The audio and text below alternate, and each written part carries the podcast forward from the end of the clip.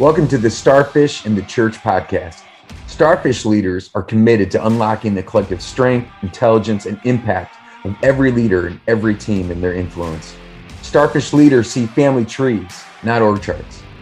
And let's admit it, the weight of top down, disempowering, highly centralized leadership is crushing the church, burning out leaders, and increasing the cynicism of those outside the faith. We hope our book, The Starfish and the Spirit, and this podcast will help inspire and equip you and others to rediscover a form of leadership that unleashes joy and flourishing, builds community, lightens the load, equips everyone, and unlocks the multiplication of disciples, leaders, and fresh forms of church.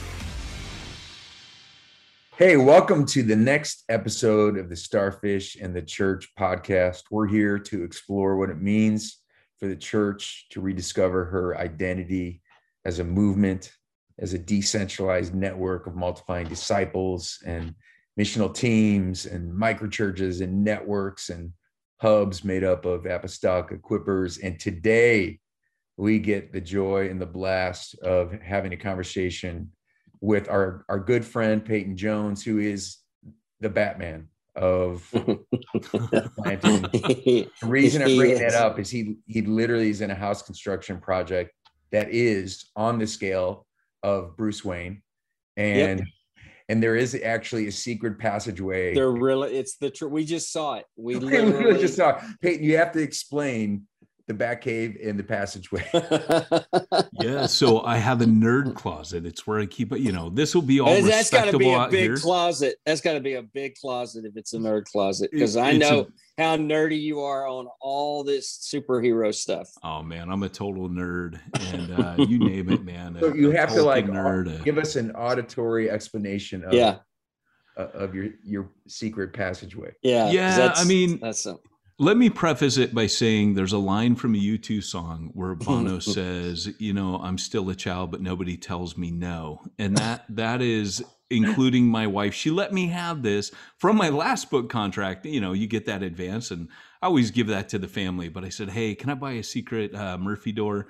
So that, that my whole office was built around this. I sacrificed floor space so I could just have this little closet in here, and then put you know the uh the the secret nerd door. So you open this bookcase up and then it'll be like you know the the, the commissioner you know we could pretend yeah. You know has thrown the church yeah. planning signal in the sky and i must run. There is no fire pole there though although it used to be a fireman. There will There's be no someday, fire pole in my sure, firehouse i'm either. sure that's coming. Next book advance. You bet. Yeah we got to get a fire pole. Big time. Yeah. Big yeah. time. Well hey we're looking forward to talking about uh, your latest book in a moment. But lance uh hey, listen, I know both Peyton and I have been praying for you and your family, and you guys had a real scare this week. Um, why don't you kind of unpack that story mm. for uh, the starfish community? Yeah, you know the thing is, is in uh, all three of us, uh, we have older children now, and you know I was under uh, this crazy delusion when I was a young dad that you know you get your kids raised and you kind of you know, you get them raised and they're out of the house and you don't worry about them anymore. Boy, we know that's not true. Uh, the fact is, is that you probably are more concerned about them as they get older because the stakes are higher.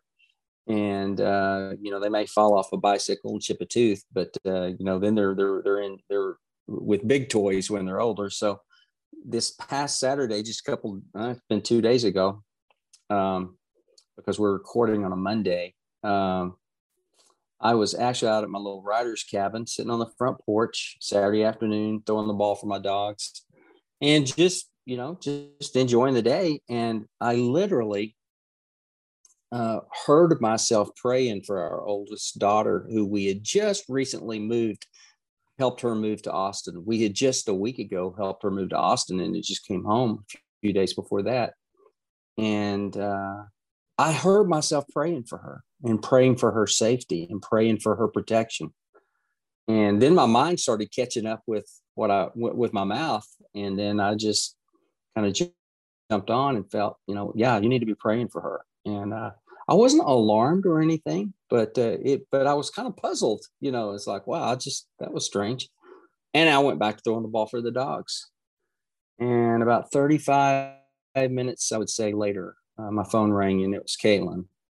And uh, her first words of her mouth was, "Hey, Dad. Uh, first of all, I'm all right," which I was really glad she had the presence of mind to say that and not freak me out.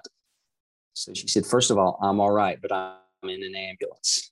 And uh, then she, then her voice started cracking, and she started crying, and she said, uh, "I just." Uh, uh, I, I just rolled my car three times on a freeway here in Austin. Wow. And uh, she said, but I'm all right. And uh, of course, you know, I mean, all the blood went to my feet and you know how that goes. But uh, praise the Lord. I mean, it's, it's absolutely amazing. I'm in Austin now. My wife and I, within 15 minutes, we were in my truck heading west uh, for the 12 hour drive to Austin to be here with her. And um, yeah, she she she literally walked away from it with a scrape on her arm, and I think that happened from the airbag. I'm pretty sure it was the airbag, one of the airbags. And um, you know, her neck's sore. Um, now we got to help her find a car and all that kind of stuff. But we're just so thankful to the Lord to to have her alive, much less incredibly, you know, healthy. And um, but it's just a you know, it's it's the power of the of the Holy Spirit, you know, and just the power of God, you know, I to to just to be there in, in the moment, and you know, as it was happening, uh, you know, maybe even seconds before it was happening. I, I don't know, but it is an incredible deal, you know. But we're just thankful, and so many friends and everybody. Man, I mean, my Facebook blew up as soon as I mentioned anything about it. So appreciate you mentioning it, Rob and and Peyton. Before we went on the air, both you guys were one of the first things you were asking about was that. So but glory to God, you know. Pray for your kids and listen to the Holy Spirit. Yes. You know, be pay attention to the promptings of the Holy Ghost, man. Amen. You know, one of the things we say all the time in the underground, like prayer is the strategy. Mm. And it it begins with it begins with extraordinary prayer and fasting, and that's yes going undercurrent, you know. And yeah, so glad Caitlin's okay, man. So I appreciate glad. it, brother. Appreciate it. So yeah, Peyton, he's good we're thrilled you're here today, man. We're looking forward to talking about your new book, Church Plantology. And uh, it, you know, I was amazed to get that in the mail. I was glad to be on the list to get an early copy. And uh, it's actually a beautiful book. And yeah, it is. And it's so thorough, man. I as I'm still not all the way through it, but my impression already is this is the best book I've read on on church planting, and I think it's going to become a, a, classic. It is going to be a classic, and, and right there, Rob. Before you go on, as you were saying, it is a beautiful book. It really it is. is. I mean, you know what I wanted to do? The first thing I wanted to do, I wanted to go out and get a a, a brown lunch bag and cut it up and wrap my book in it. Do you guys remember back in the day? Right when you would wrap your book, you know, with you your trapper your keeper, you with your trapper keeper, with your Pee-Chee exactly. folder exactly your own book cover you know and and then your members only jacket and go to school you know it's like this is like a textbook man. Yeah it feels it, it looks and then you know talking to peyton he's like that's what i wanted. Well man you got him to nail it bro 400 464 pages and just wanted you to know our book is uh, 151 pages shorter.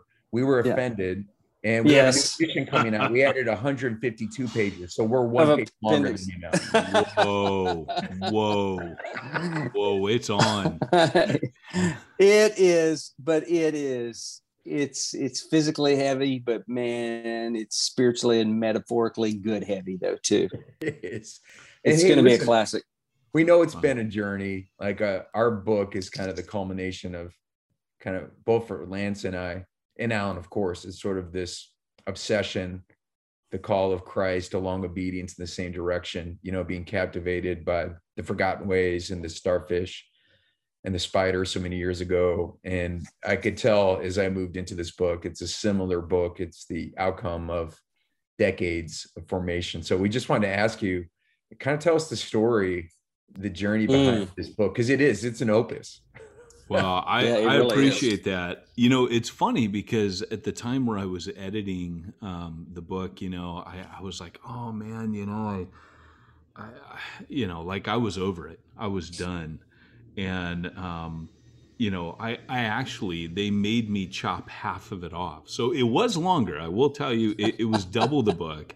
and uh, I submitted 800 pages, and they said, "Oh my no, goodness! no." Oh my goodness!" They said no, no, nobody cares what you have to say about church planning that much. Yeah, I mean, at that point, you got to name it rather than church plantology. it's church planting dogmatics. I told them church Volume plantology and volume 201 second book deal, you know. Yeah, But, volume uh, one, volume two. but but I do want to tell you guys that um, at the time that you guys submitted your book, I had the honor of being um, the director, uh, the content director at Exponential, and that book came across, and I felt equally impressed. I was so excited. Number one about what your guys' book was doing with the starfit, you know, the whole metaphor, the the continuation, um, you know, Ori Brafman, and you know the whole continue but the way it was starfish in spirit the title resonated with me and then to end up actually getting a chance to read it. I may have been one of the very first people You to,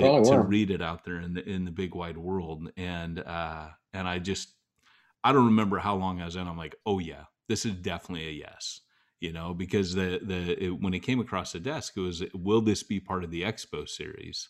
And i got to make that decision so i'm a little proud of that. That's but uh, i'm sure it would have been you know even if someone else had been there. thankful for it.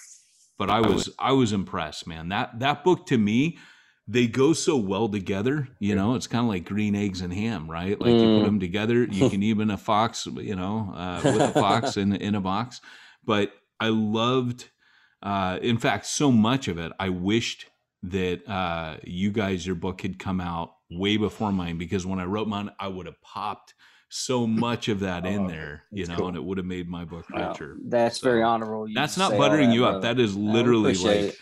it just there's so much uh synergy between the two Well, yeah, let's let's get into that, man. Let's uh you know, your book is addressing um the, the there's multiple models of planting. Your book is a call to return to a biblical model based on the New Testament, in particular Paul and his work with his gang, you know, Titus and Timothy and others who were down in the trenches with him. And uh, so in particular, I, I'm curious about if you had to describe sort of the what is the leadership ethos or philosophy that um, like readers who haven't read the book yet um, traditional church planting um, is typically it's it's it's built around um, typically one person. Um, they'll form a team uh, but the team is usually it's like support roles for the gifts of kind of a primary communicator and visionary and so forth. Um, how is church plantology distinctive from that in terms of its leadership culture?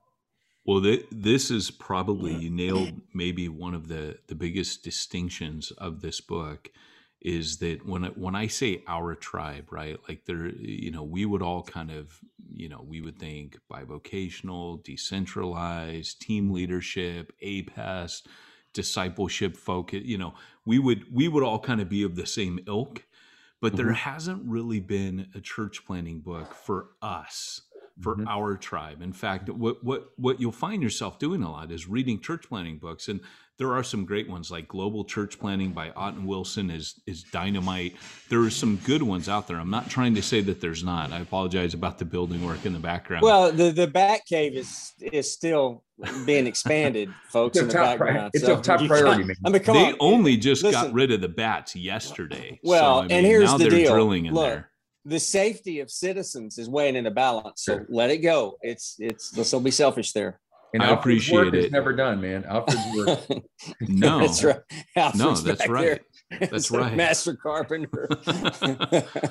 and uh but you know it, it's the kind of thing where i really felt like there there needed to be a team planting book and that is so much the key right like alan hirsch's work on apest and you know the work of so many others on on missional advancement of the kingdom um, you know, kind of the the reformation of the church. One one of the things that I lay out there is it's weird how all of the the people that we quote, um, Roland Allen, Newbigin, uh, Jim Petersen, so many of these were missionaries, including Allen, who's a missionary. You know, people people Sure. forget that that he is an, a, a cross cultural overseas missionary.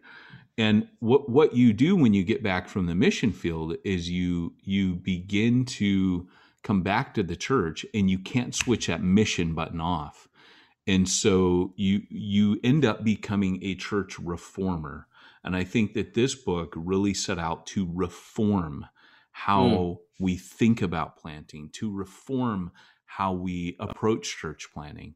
Um, you know, it it puts a heavy emphasis on what Brad uh, Brisco would call co-vocational. That's what I was for years, you know. And uh, so I know I'm I'm I'm I'm answering this question not with brevity, but um, but I think the key is that that team church planning model that Paul had in the first century. If we can harness that, we would be hardwired for multiplication. Mm-hmm. And I really want to see that happen.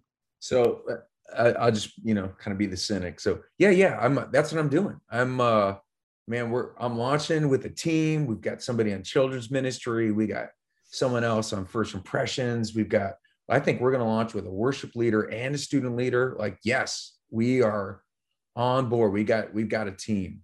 What is that what you mean? If not, make some distinctions. no, no, it's not what I mean. I mean, you were you know, so coy. You were so coy, Rob you know, I, we're we're looking at things like the apostolic, the evangelistic, the the prophetic leader, the shepherd, the teacher. You know, uh, and and that's just your leadership. But that's in you know, like Alan Hirsch points out, that's in every believer. I think the leadership functions are to equip the average believer. I think that's what Underground has so right and what you know we found out there you know we we didn't use the term microchurch but we had them. We called them cogs. And we said mm. it takes a bunch of cogs to turn the big wheel. And the big wheel was the gathering of all these these cogs that were missional communities. We didn't even have that word back then. We just knew that hey over here these these college students they're they're killing it. They're they're discipling and leading people to christ but they play xbox every other week. And people come and funnel in and they they you know just end up sharing the gospel and all these different things. Uh, there was a film club over here and there was a we were entering the rhythms of the community and these things were happening. Um, we had accidentally planted out of a starbucks doing dan brown da vinci code. And when i mm. really got into church planting i'd already been broken in traditional ministry. I'd been broken on the wheel of it and mm. didn't want to be a leader anymore. And that kind of really when I ended up church planting, that really changed everything because it suddenly brought me into a place where um, not only did I not want to be a leader, I wanted to give everything away because mm-hmm. I was already broken. I didn't want to be there for a church plant, and a church plant was starting. And what what I define in the book in the opening chapter is what most people like like the the cynic, the, you know the the uh, the the church planner that you posed at. Um, uh, that would be church starting. And that's where you start with the church. It's like putting the cart before the horse. You start with the church itself and your whole thing is like you're trying to get this church off the ground like like an airplane you know? Um, you're trying to to get enough people gathered. You're trying to raise enough funds. You're trying to get you know critical mass once you launch you know to keep it airborne and get a full paycheck. And none of that stuff ever mattered to me right? For me it was no I, I work with my hands like Paul did. I would, you know, enter the rhythms of the community. I would share the gospel. I would disciple people. And if that happened, a church would be born. So church planning is what the apostles did. Church starting is what we do today, where we get a flashy website, a sexy logo, you know, we we do a bunch of advertising, and then once we launch, if if we can make this thing stick, then we call that church planning. And I I just don't see that as church planning. I think that's the apostles and Jesus knew nothing about that. One of the hmm. challenges mm. that I'll give people is every time Jesus got a crowd, he sent them packing. He that just wasn't his thing. You know, he gets 5,000 people, he goes, Hey, all right, crowd, try this out. Eat my flesh and drink my blood. And they went, Ooh, gross. And he knew exactly what he was doing. He was like, and then he looks at the disciples, You guys going to stick around or you going to go too? Like Jesus was not, every time he saw a crowd in Jerusalem, right? The triumphal entry. He he everybody like Bono says again, sorry to quote U2 twice on this podcast, but he goes, you know, he talks about the Last Supper. He goes, you know, we we ate the food, we drank the wine, everybody having a good time except for you. And that's a song Judas is singing to Jesus. Mm-hmm. He says, You were talking about the end of the world. well, here at the triumphal entry, people were ripping off palm branches, throwing their jackets in the street. Hosanna, Hosanna, save us. They're ready for the Messiah, but they're not. And mm-hmm. so Jesus, you know, you look over, cut scene to Jesus, and he's weeping, right? Mm-hmm. He's the bummer, right? And the, the disciples must have been like, oh no, he's going to do it again. And sure enough, you know, he starts prophesying, "Woe unto you, Jerusalem!" you know, you've you've stoned all the prophets. Like, and then he just tells them, like, he starts pronouncing, like, "If only you had known the day of your visitation." His his heart's broken, but like Jesus, crowds didn't mean much to him.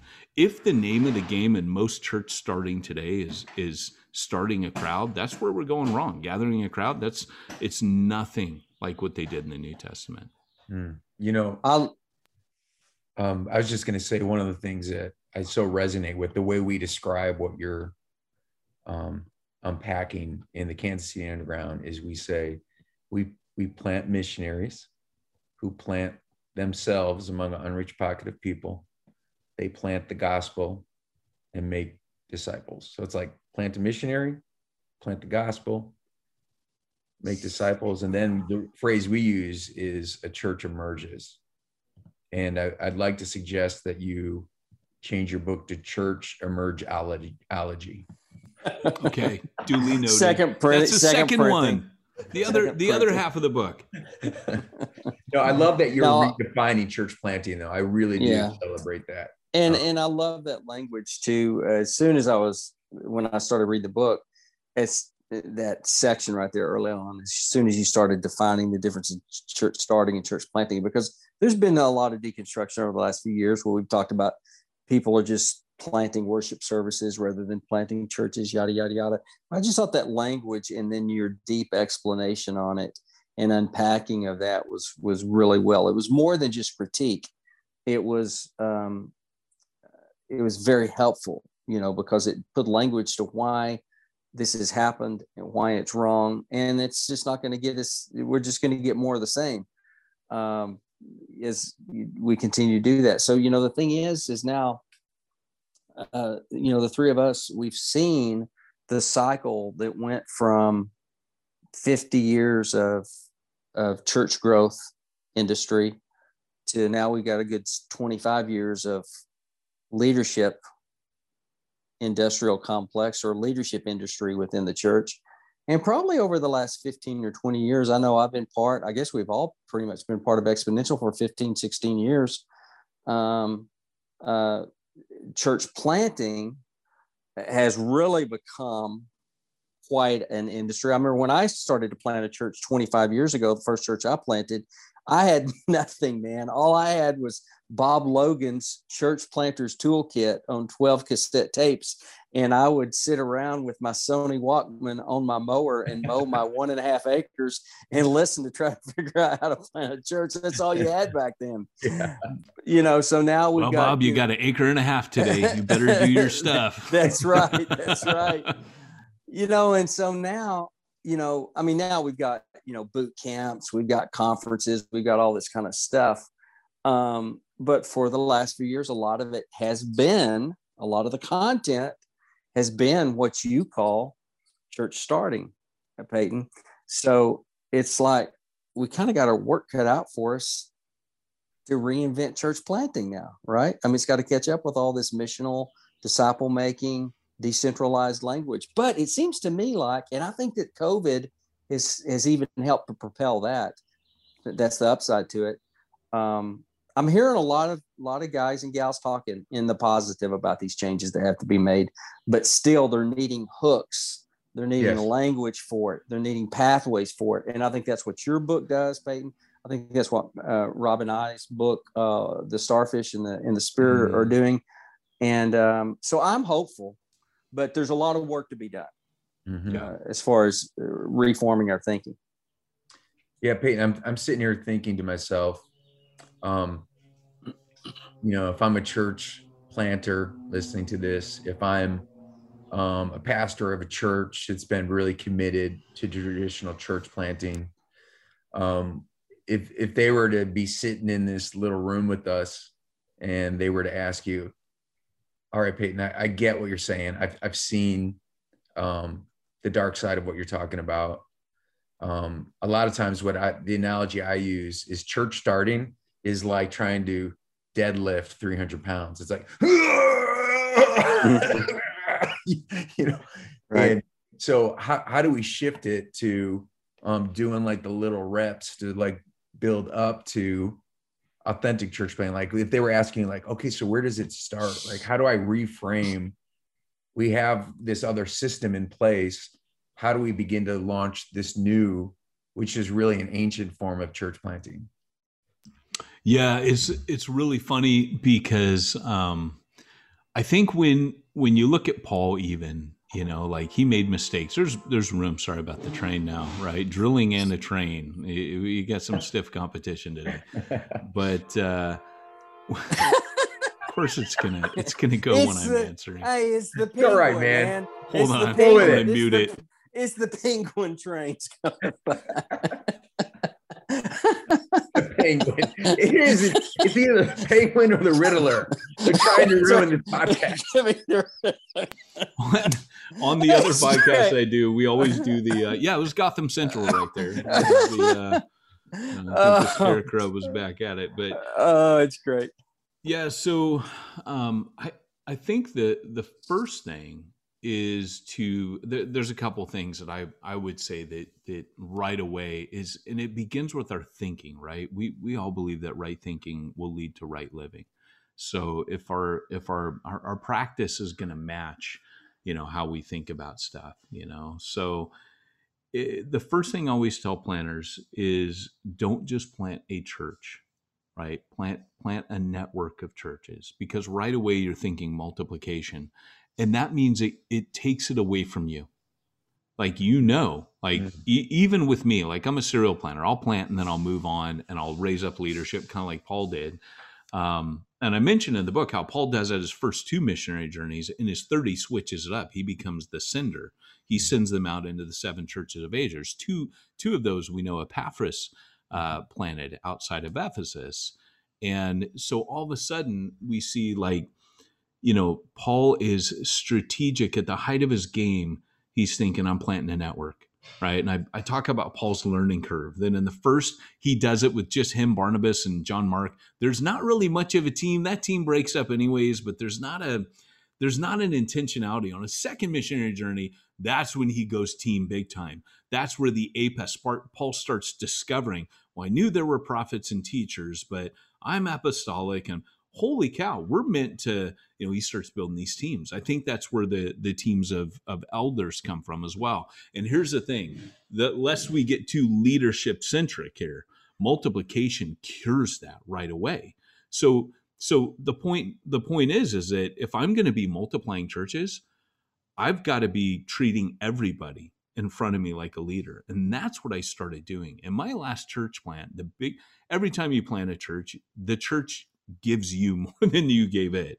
You come away with some major breakthrough. The Holy Spirit goes, and I'm going to teach you on the next one too, stuff you didn't know. So I apologize at the beginning of the book. Hey, I, am not done planning yet, so I'm not done knowing. And even when I'm done, I, I won't have exhausted all there is to learn.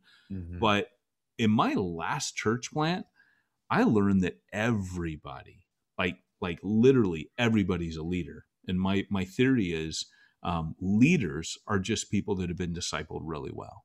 Amen. Hmm. Right. And and so everybody like and I think Jesus modeled that with the 12 where he pours into 12 people that were other than maybe Andrew and maybe John, the rest of them were ministerial yeah. rejects. Nobody ever yeah. thought they should be in leadership. But now, I think you bring something up huge there, uh, Peyton. I love I love that your definition of, of leadership because over the last several years, leadership has been uh, has been de- defined as somebody that's worthy to follow. You know, uh, yeah. So many leadership lessons. Follow them, and people will follow you. Um, when Paul says "Follow me as I follow Christ," he's not saying "Follow me." He's saying "Imitate me." It's it's a really poor translation. It's that's that's caught on. So uh, you're talking about leadership as being worthy to be imitated. Really? Yes. Yeah. Absolutely and and that I, I, love I love that you brought that up to it because yes, and I I actually raised that quite a bit with with Paul that every epistle that's what he says, and then he tells Timothy just raise up people that are that are doing Christianity well, like that's what elite they're just being normal Christians, but they're they've been discipled well, and they're going to be able to disciple yeah. others. So every time someone would get saved in in the church plant, we saw some radical conversions in Refuge Long Beach. This was like a urban downtown. I mean, some pretty radical stuff. We had a guy from MS-13. I just saw a picture of him today. He had his arm chopped off by MS-13 for screwing up. That was his own gang chopped his arm off, right? Like we had Whoa. some radical dudes. We had a guy 38 years America's Most Wanted. Um, had spent 38 years in prison. In the 80s, he was like, you know, public enemy number two, and uh, he was part of the church. And uh, but but we had some hardcore dudes that got saved. But I learned like every single one of these guys, even even to the point where we talk about micro churches, we had homeless people coming to faith and I'm a psych nurse, so I, I, I can work well with people when they're when they're schizophrenic or or you know whatever it is. But I also I've got a little bit of street smarts from being a psych nurse years ago. Worked with a lot of homeless people. You never believe the first story ever that you hear, right? There's always other stories that the, the real story will come out second, third, fourth telling.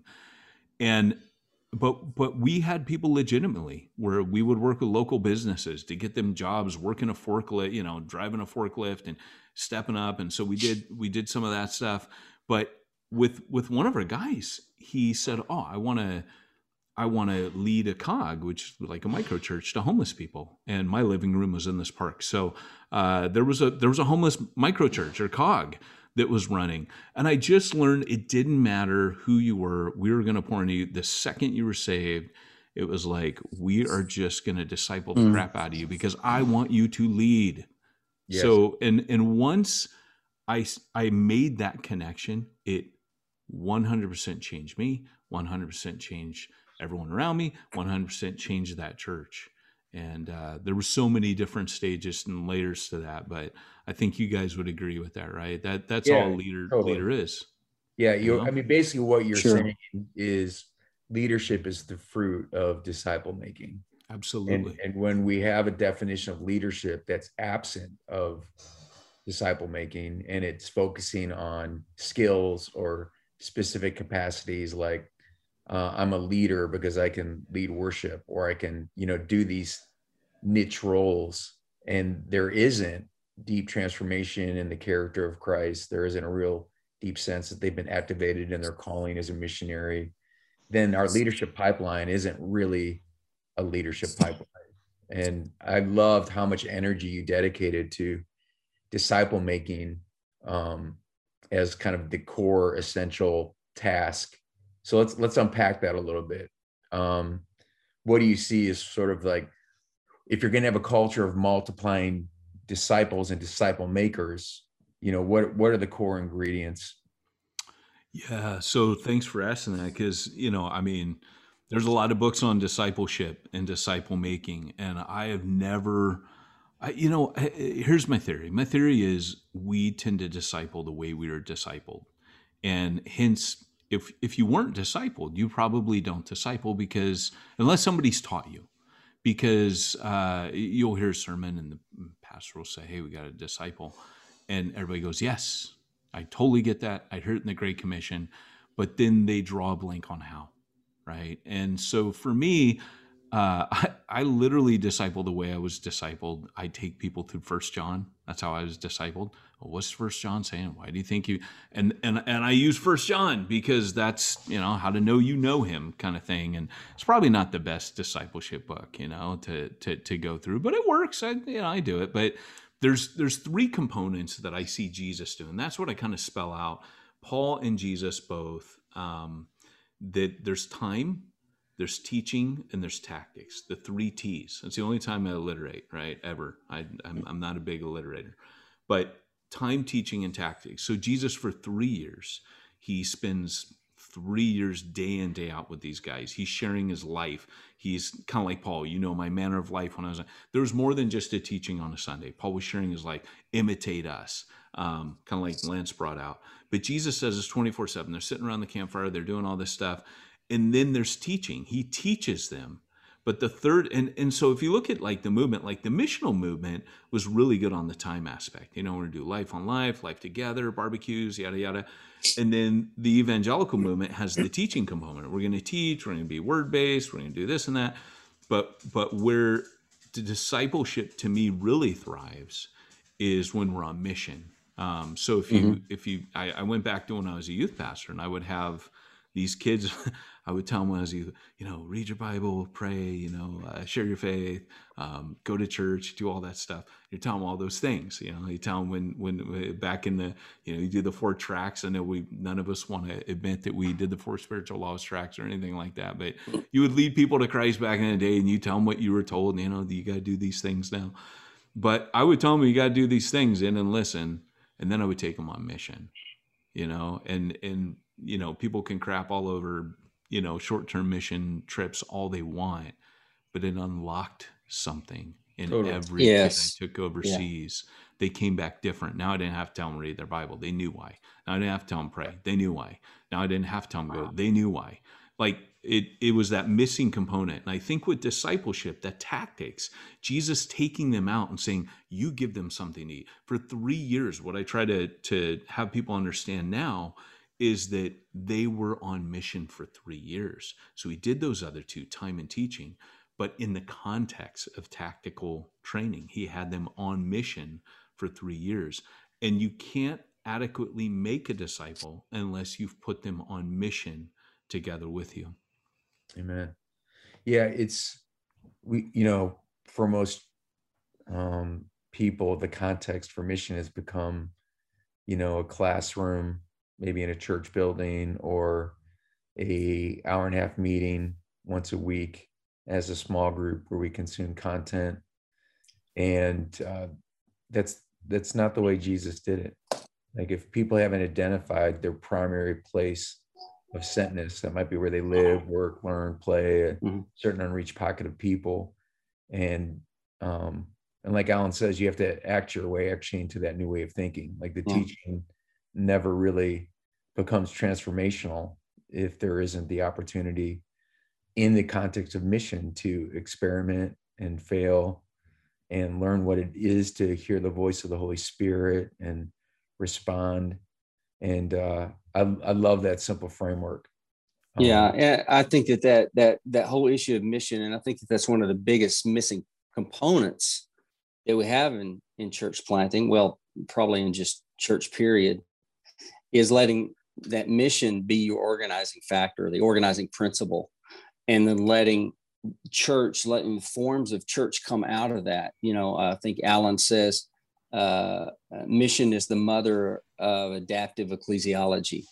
And so, uh, you know, that's a huge principle that you bring up there, Peyton. And, and, and even just hearing you speak right now, uh, just want to, as we wrap up, say to the listeners one of the unique aspects about church plantology, Peyton's new book, is it is an excellent uh, scholarly piece of history on mm-hmm. church planting. Outstanding.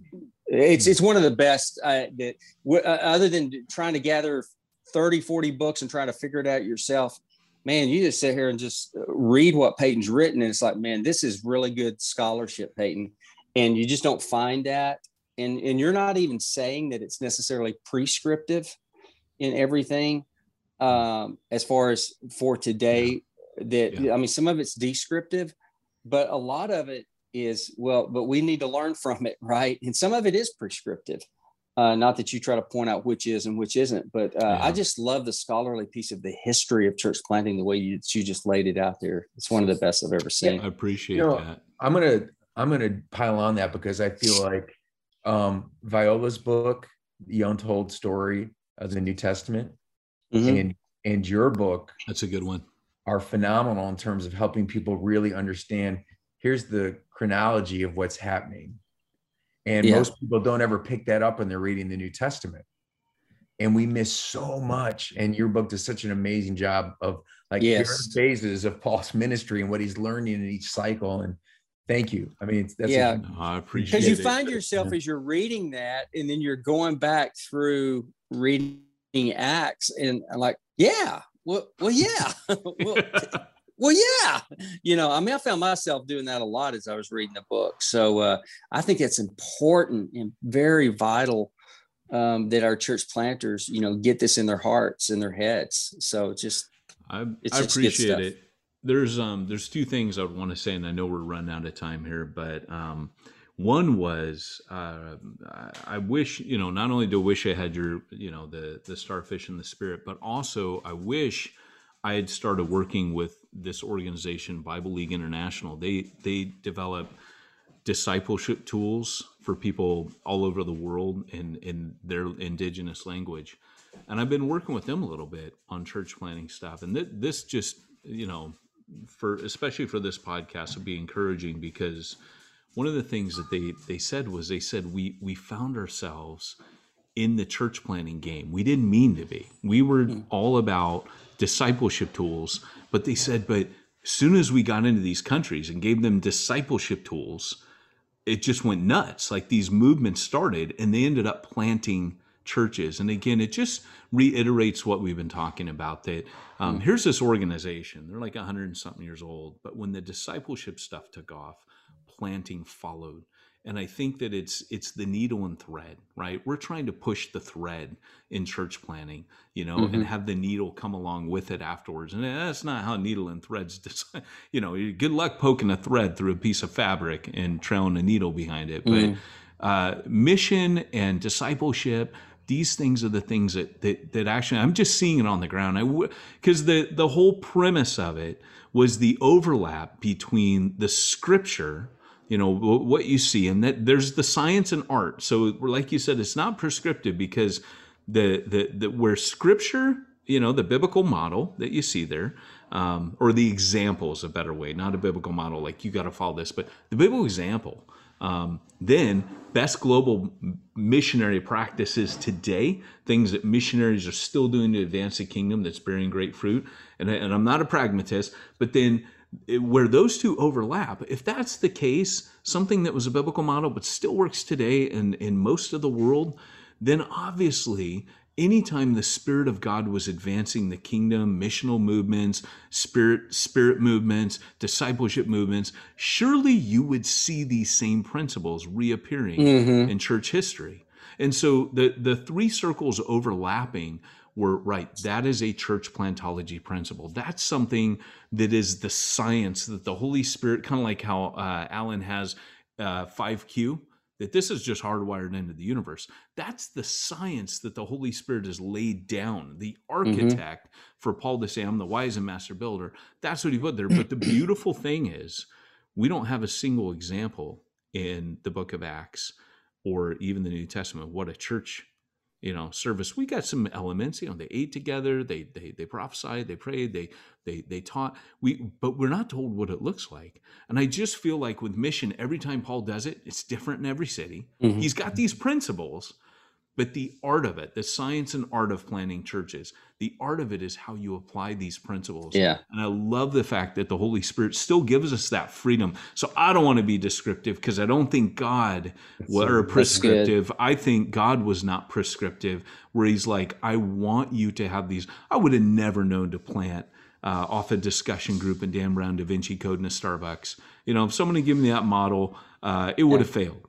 But you we, know, we we failed forward into this kind of nonsense.